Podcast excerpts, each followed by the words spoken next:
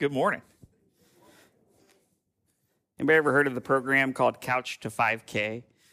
Um, I know there are some in the congregation who have done this, but if you're not sure what it is, it's it's uh, Couch to 5K. It's a program basically that's to help you get up off the couch and run a 5K. You go from not being able to run a 5K to being able to run, you know, just over that three miles. The way the program works is that it breaks up the training into smaller chunks where you alternate between running and walking, and you do this over a period of about nine weeks or so.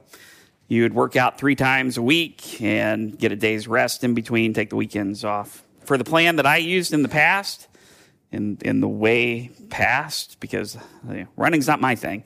Um, but it, it, would have me be, start by running for a minute and then walking for 90 seconds and then alternating that six times. So it would be what six minutes running and then whatever six times 90 is for walking.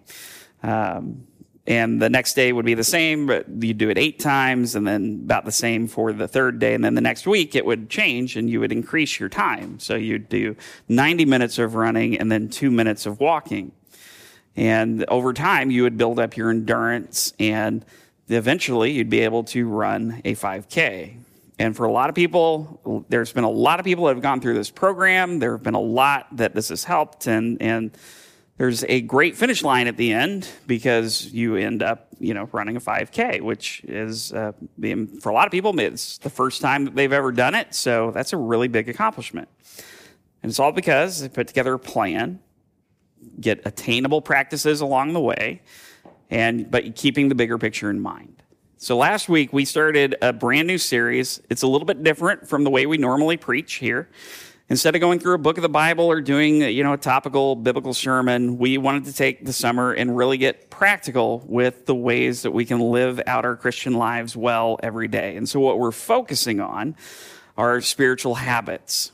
And these are daily practices, daily disciplines that uh, will help us to uh, deepen our relationship with God in many different areas of our faith. And each week, we want to give you something attainable to help you build those goals. Last week, we began with one of the foundational habits that we can have in Bible study. And today, we're going to focus on something that I think goes hand in hand with Bible study as being foundational to our Christian walk, and that's the habit of prayer. Prayer is one of those disciplines in the Christian life that we all know is incredibly important. But sometimes it seems like it's not one where you know, we, it's one that we usually say that we need to improve a lot in a lot of times. So many times I've heard people say, I pray, but I, I don't pray as often as I should. And, and I'm right there with you. I'm one of those people that have said that. Has anybody here ever told somebody you'd pray for them and then maybe life happened and maybe you didn't pray for them? I'm there with you on that one too. Not something that I'm proud of, but it's something that's happened. Anybody ever feel like you're just you end up kind of repeating the same prayer over and over because you're not really sure on what or how to pray effectively? I've been there too. Now, I, I say that just to show that you know we're on the same journey that you guys are. That's why we're doing this series. So we can look at these disciplines and we can try and put some practices and some habits into place that are going to help us in our walk and help us deepen our relationship with God. And so, if we're ready, let's take a look at the habit of prayer. Now, before we look at some of the practical methods, we need to understand really what prayer is. And really simply put, it's just communicating with God. Dallas Willard puts it like this He says, When we pray, we talk to God aloud or within our thoughts.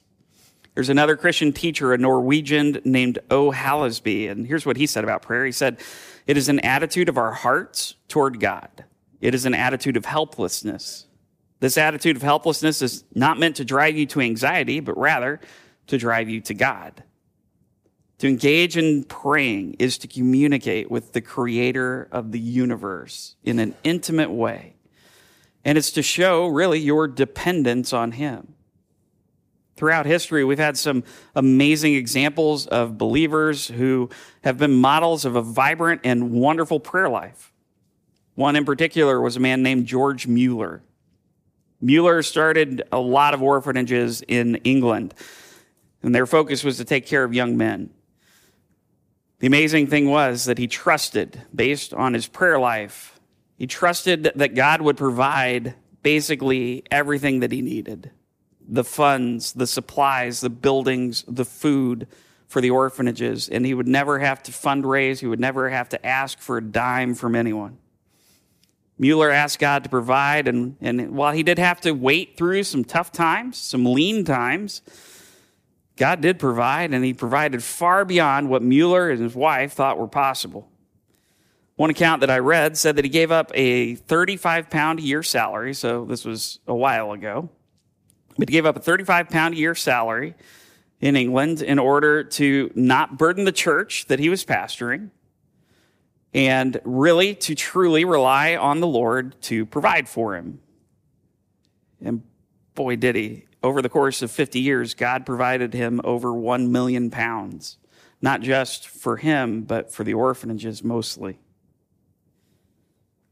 Martin Luther is another example of prayer being vitally important in life. Luther was the catalyst for the Protestant Reformation which was the challenge to the perceived errors, discrepancies, and abuses in the Catholic Church. In 1517 was basically when it started, and we're a legacy of that as Protestant Christians today. In 1517, Luther wrote out what are called the 95 Theses. He nailed them to the door of the All Saints Church in Wittenberg, Germany.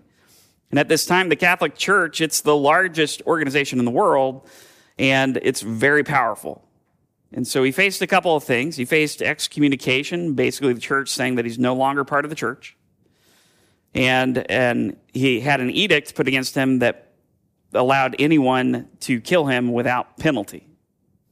Now, thankfully, that didn't work out, and he lived for about another 30 years after this. But to be able to stand against the Catholic Church and, and hold fast to his principles, that takes a lot of courage. And his secret to that was prayer. He wrote that our chief want, our chief labor is prayer. Let the people know that they are now exposed to the edge of the sword and to the rage of Satan, and let them pray.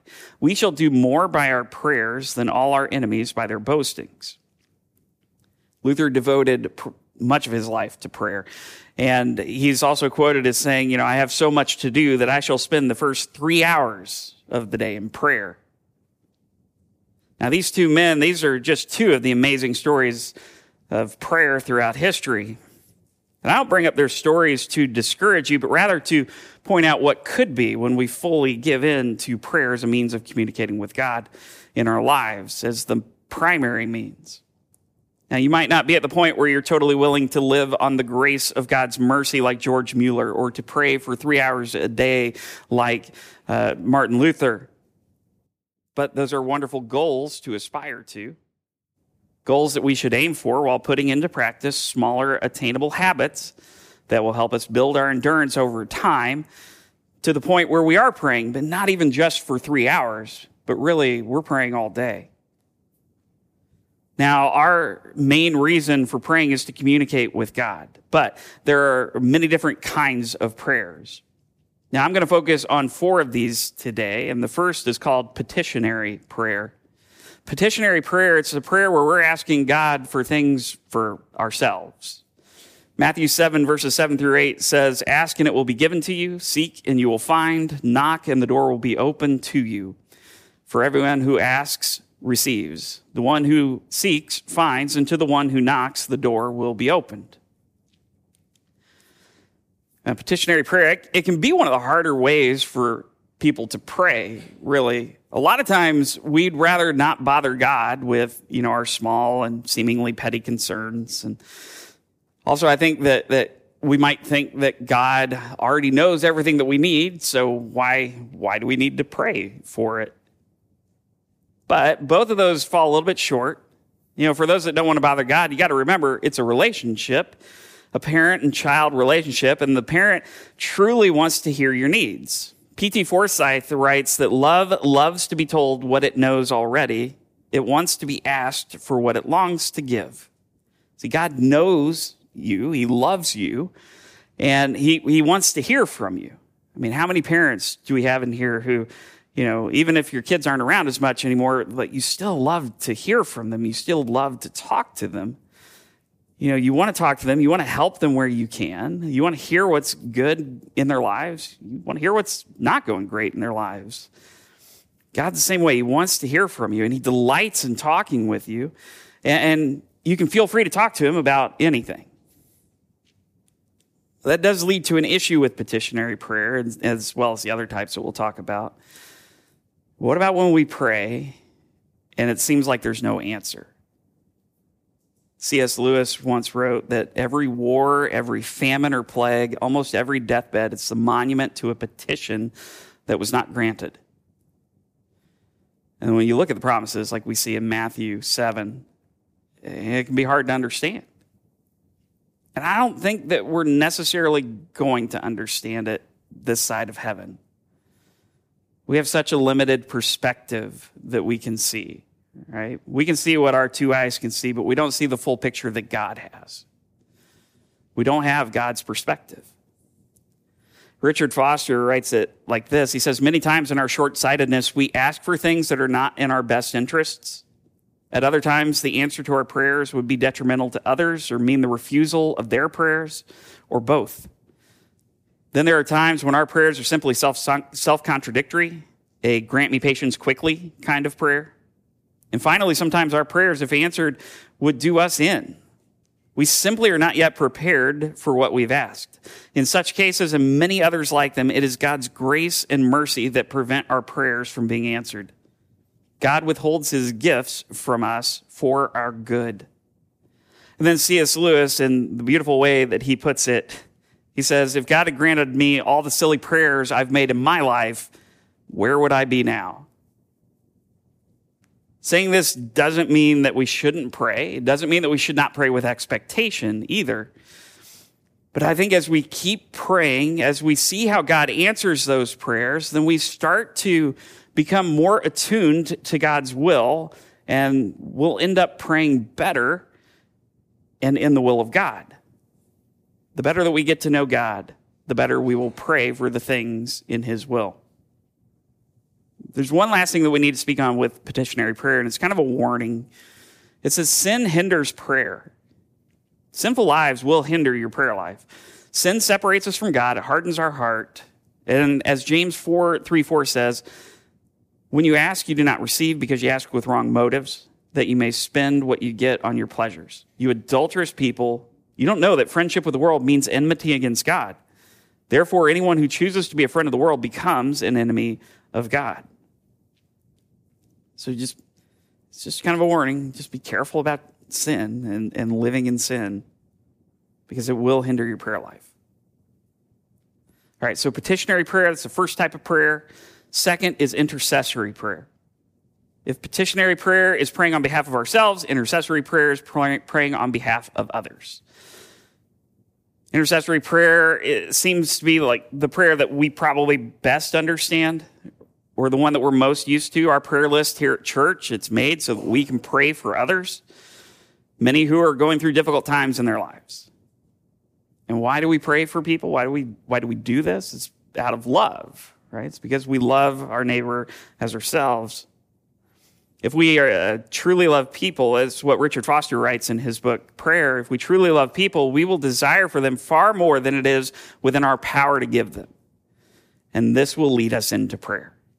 Intercession is a way of loving others. In the Old Testament, Moses was exemplary in intercessory prayer.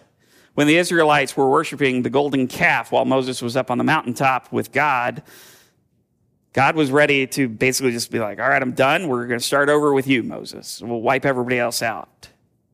But Moses prayed on behalf of the Israelites for God to relent from his wrath against them and, and that's exactly what God did. Now, there were consequences. Some people died, but he didn't wipe the whole community out. And then there's this interesting scene from Exodus 17. The Israelites are battling the Amalekites. And during the battle, Moses was up on a hill which was overlooking the battleground. And he's up there and he's, he's lifting his hands in prayer. And the whole time while he's, while he's praying and lifting his hands over the Israelites, they were winning the battle. If he, apparently took a lot out of him too, because he kept lowering his hands and they would start losing. And so he had people help him to keep his hands up and keep praying over them. And eventually they defeated, defeated the Amalekites. And he did this because he loved his nation. He loved the Israelites. And that's why we intercede for others, is because we love others. We learn this from Christ as well. Like he's our best example of this because, you know, he loved the world so much that he, for the joy set before him, chose to die on the cross for us. And it didn't just stop there. He's still interceding for us today. Romans 8:34 says that who then is one is the one who condemns? No one. Christ Jesus who died more than that, who was raised to life, is at the right hand of God and is also interceding for us. So as we intercede for others, God is at the or Jesus is at the right hand of God interceding for us.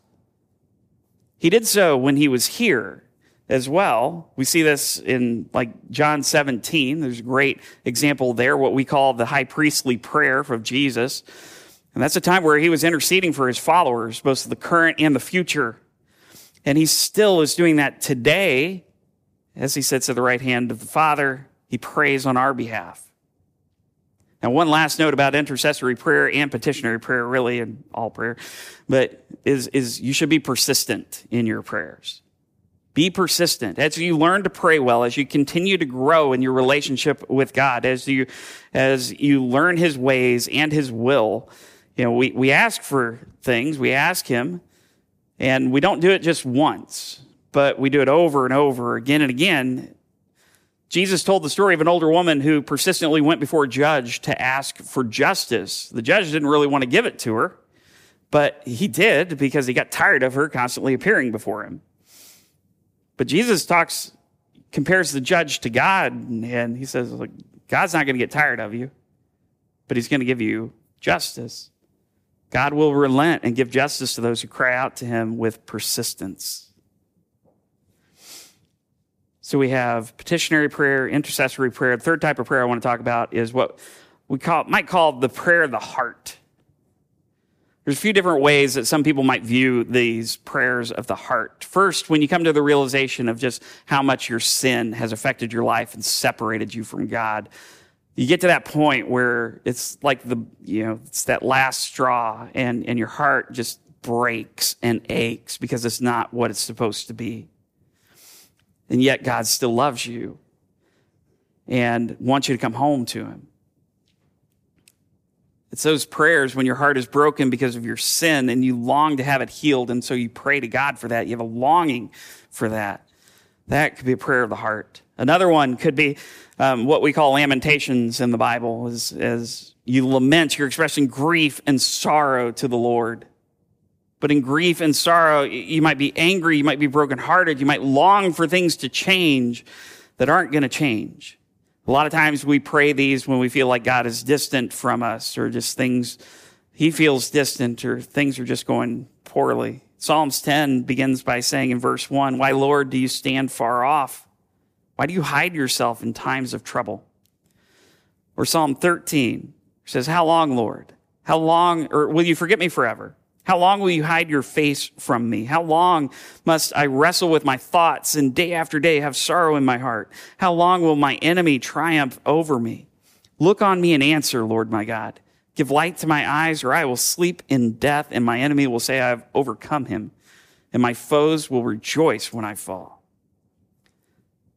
A lot of times when we're praying these kinds of prayer, you know, or when we just praying in general, like we feel like we've got to have everything in order. Like we, we've got to have all the right words to say, or we need to sound like we know what we're talking about sometimes when we're praying. But to me, the prayers of lamentation, those are the prayers that we need to kind of see because they don't have the right words always.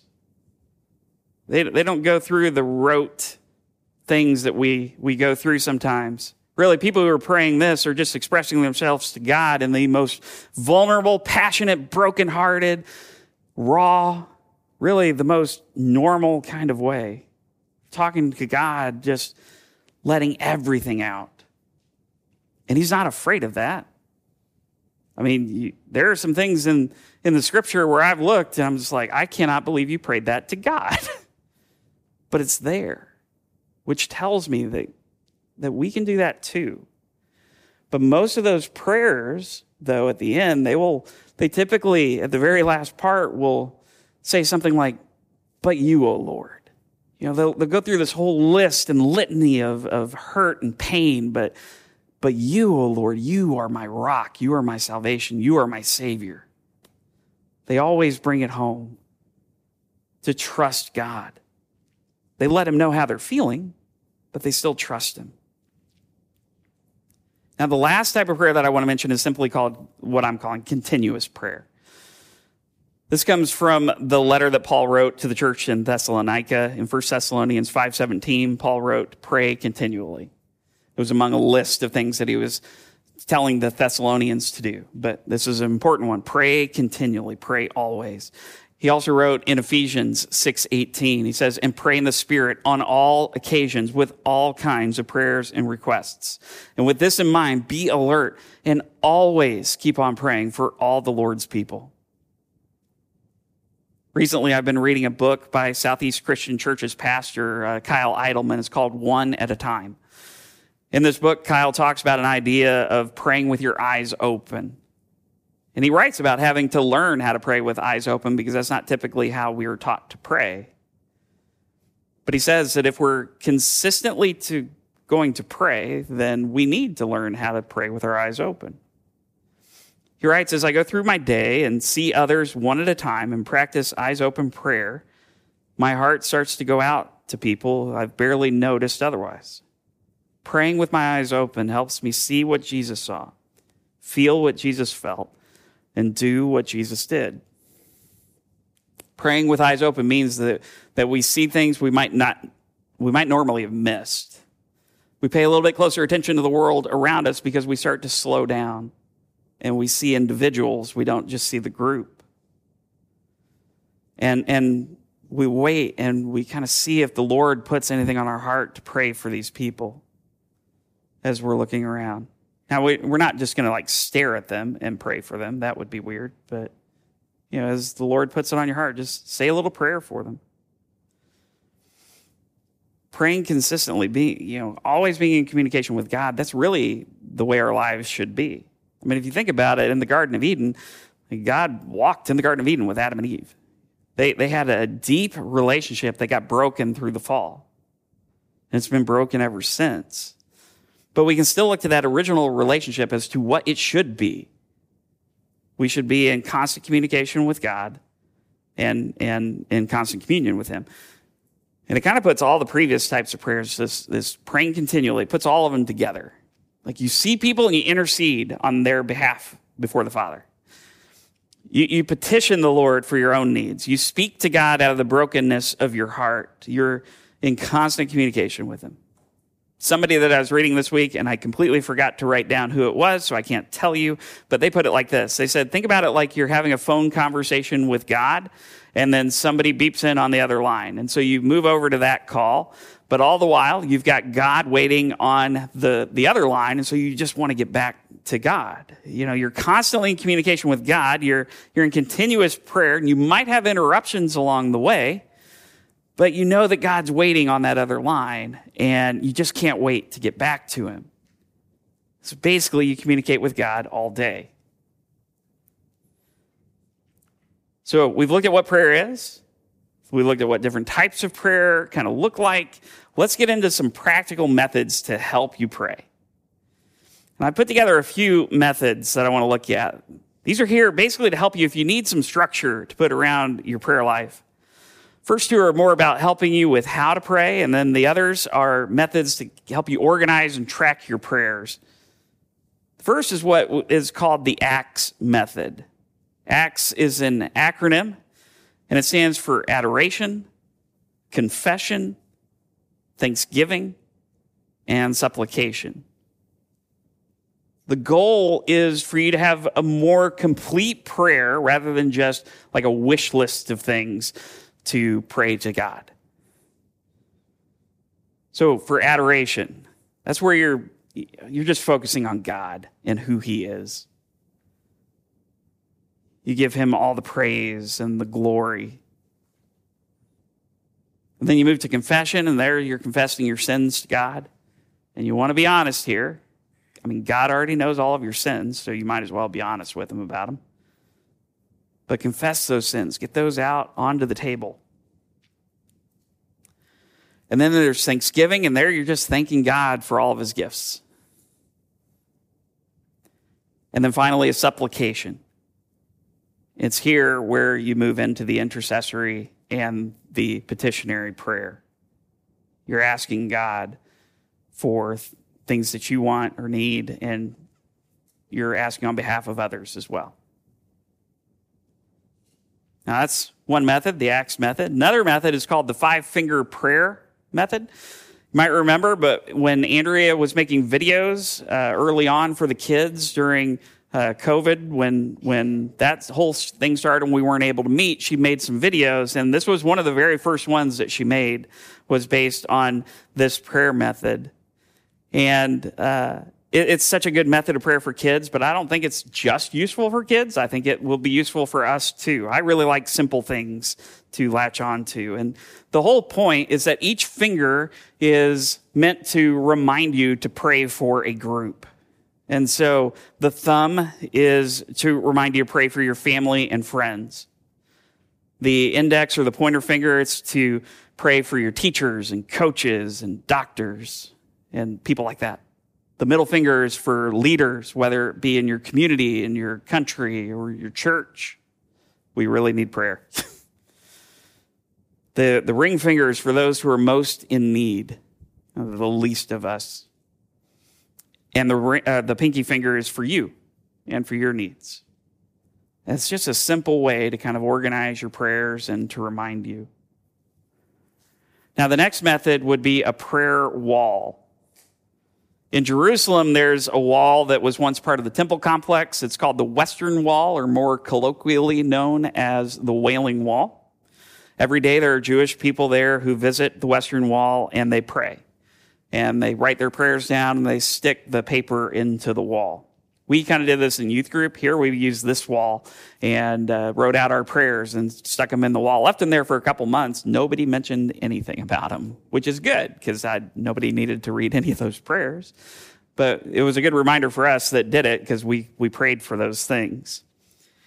Um, but a prayer wall can be great because it's very visual, right? And, and it's out and you can see your prayers. You can use sticky notes, three by five cards, whatever, but you write out your prayers and, and stick them to a wall or a door. A friend of mine has one on the back of their door in their bedroom, and it's pretty amazing because it's just covered in sticky notes for prayers. Cover the whole door. And so you can do a prayer wall. You can even make it look fancy. Um, you can also do a journal Journal's great to use when you're praying. You write down your prayers in the journal, put a date with it, but also then leave a space because you want to put where God answers the prayer. You want to be able to see those things. It's such an encouragement when you see God answer prayers. And it helps you as well. Helps you know that, that what you're doing is making a difference. You can also do this on your phone if you're more tech inclined. Um, I know the YouVersion Bible app has a prayer list where you can also put answered prayers. And I think you could share that with people, but I'm not positive. I don't use that one. I use one uh, that I've used for years called Echo Prayer. And it's a very simple thing as well. You just add your prayer, but you can also put answered prayers into there and it keeps track of when they were answered and everything. And uh, you can even set up groups in that. And when somebody prays for you, like if you put a prayer request in, it tags your name to it, and then somebody prays for you, you get a little notification that says, Hey, Nick prayed for you today with this prayer request. And I've, I've always found it to be a good, good tool. That's all these are. They're just tools to help you. And they're not exhaustive. Like there are so many methods, I am sure, to help you pray. Find one that works. Find one that, that will help you just communicate with God and then start using it and get more comfortable praying. All right, so every week we're, we're trying to give you a habit homework to do. Something practical that you can do this week regarding the habit that we're talking about. And this week is prayer, so I bet you can guess what our habit homework is going to be. It is to pray. um, now, if this, if prayer is something that you do not feel particularly strong with, then I want to give you something that, that will be fairly simple to do. And that is to use one of these methods, whether it be the ACTS method, the five finger prayer, a prayer wall, a journal, or an app. Use one of those methods and then every day for five minutes a day, just really take some time and focus on prayer. Just for five minutes. Do that for this coming week. And then maybe next week, you bump it up a little bit and you may do six minutes, you may do 10 minutes, but whatever you feel, but you're trying to build your endurance. Um, now, we didn't talk about when to pray during the day, but if the first thing that you do is spend time in prayer with God, your day is going to start off right. So that's not a bad way to start it, is in prayer. And you might have to get up a little bit earlier to do that. Many times Jesus would get up early and he'd go off by himself to pray. But what, however you do it, start small. Just spend five minutes in prayer every day this week. Now, if you're strong with prayer already, and, and you're like, Nick, five minutes, that's nothing. I'm like, great, that's awesome. Um, what I want you to do is I want you to work on praying with your eyes open slowing down a little bit as you're out and about, being mindful as you're going around doing your tasks this week, really paying attention to people one at a time, and then praying for them as, as you feel God leads you. Prayer is it's so important because we have the absolute privilege of you know of conversing and talking with God.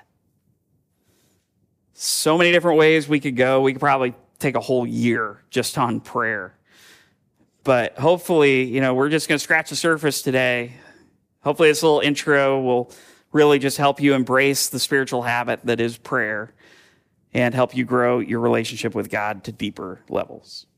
Would you pray with me? Heavenly Father, Lord, we just thank you for the amazing gift that you've given us in prayer. I thank you that, um, that like the scriptures say, we can boldly approach the throne of grace with confidence. And we are able to do that because of what Jesus has done on the cross. That tail, uh, that, that the veil was torn in the temple, that, that separated us from you. But Jesus has bridged that gap. He tore the veil when he died and then was resurrected. And Father, we just uh, we thank you for that. We thank you that we don't have to we don't have to go through somebody else to communicate with you. We can just talk with you directly. And so, Lord, I just pray that you will help us if if if this is all somewhat new to us, or if it's something that we just haven't really built well into a habit. I pray that you would help us to do that. I pray that you would help us to uh, find that time. But also for those who have who are strong in it, that, that you would help us to kind of slow down and pray with our eyes open and to see people who are in need and pray for them and, and help them where we can. Lord, we just thank you. We thank you that you've opened up this channel to us of communication, that, that we're able to talk to you. So help us lean into that. We thank you for Jesus, all of the things he did for us on the cross. And we ask all of these things in his name. Amen.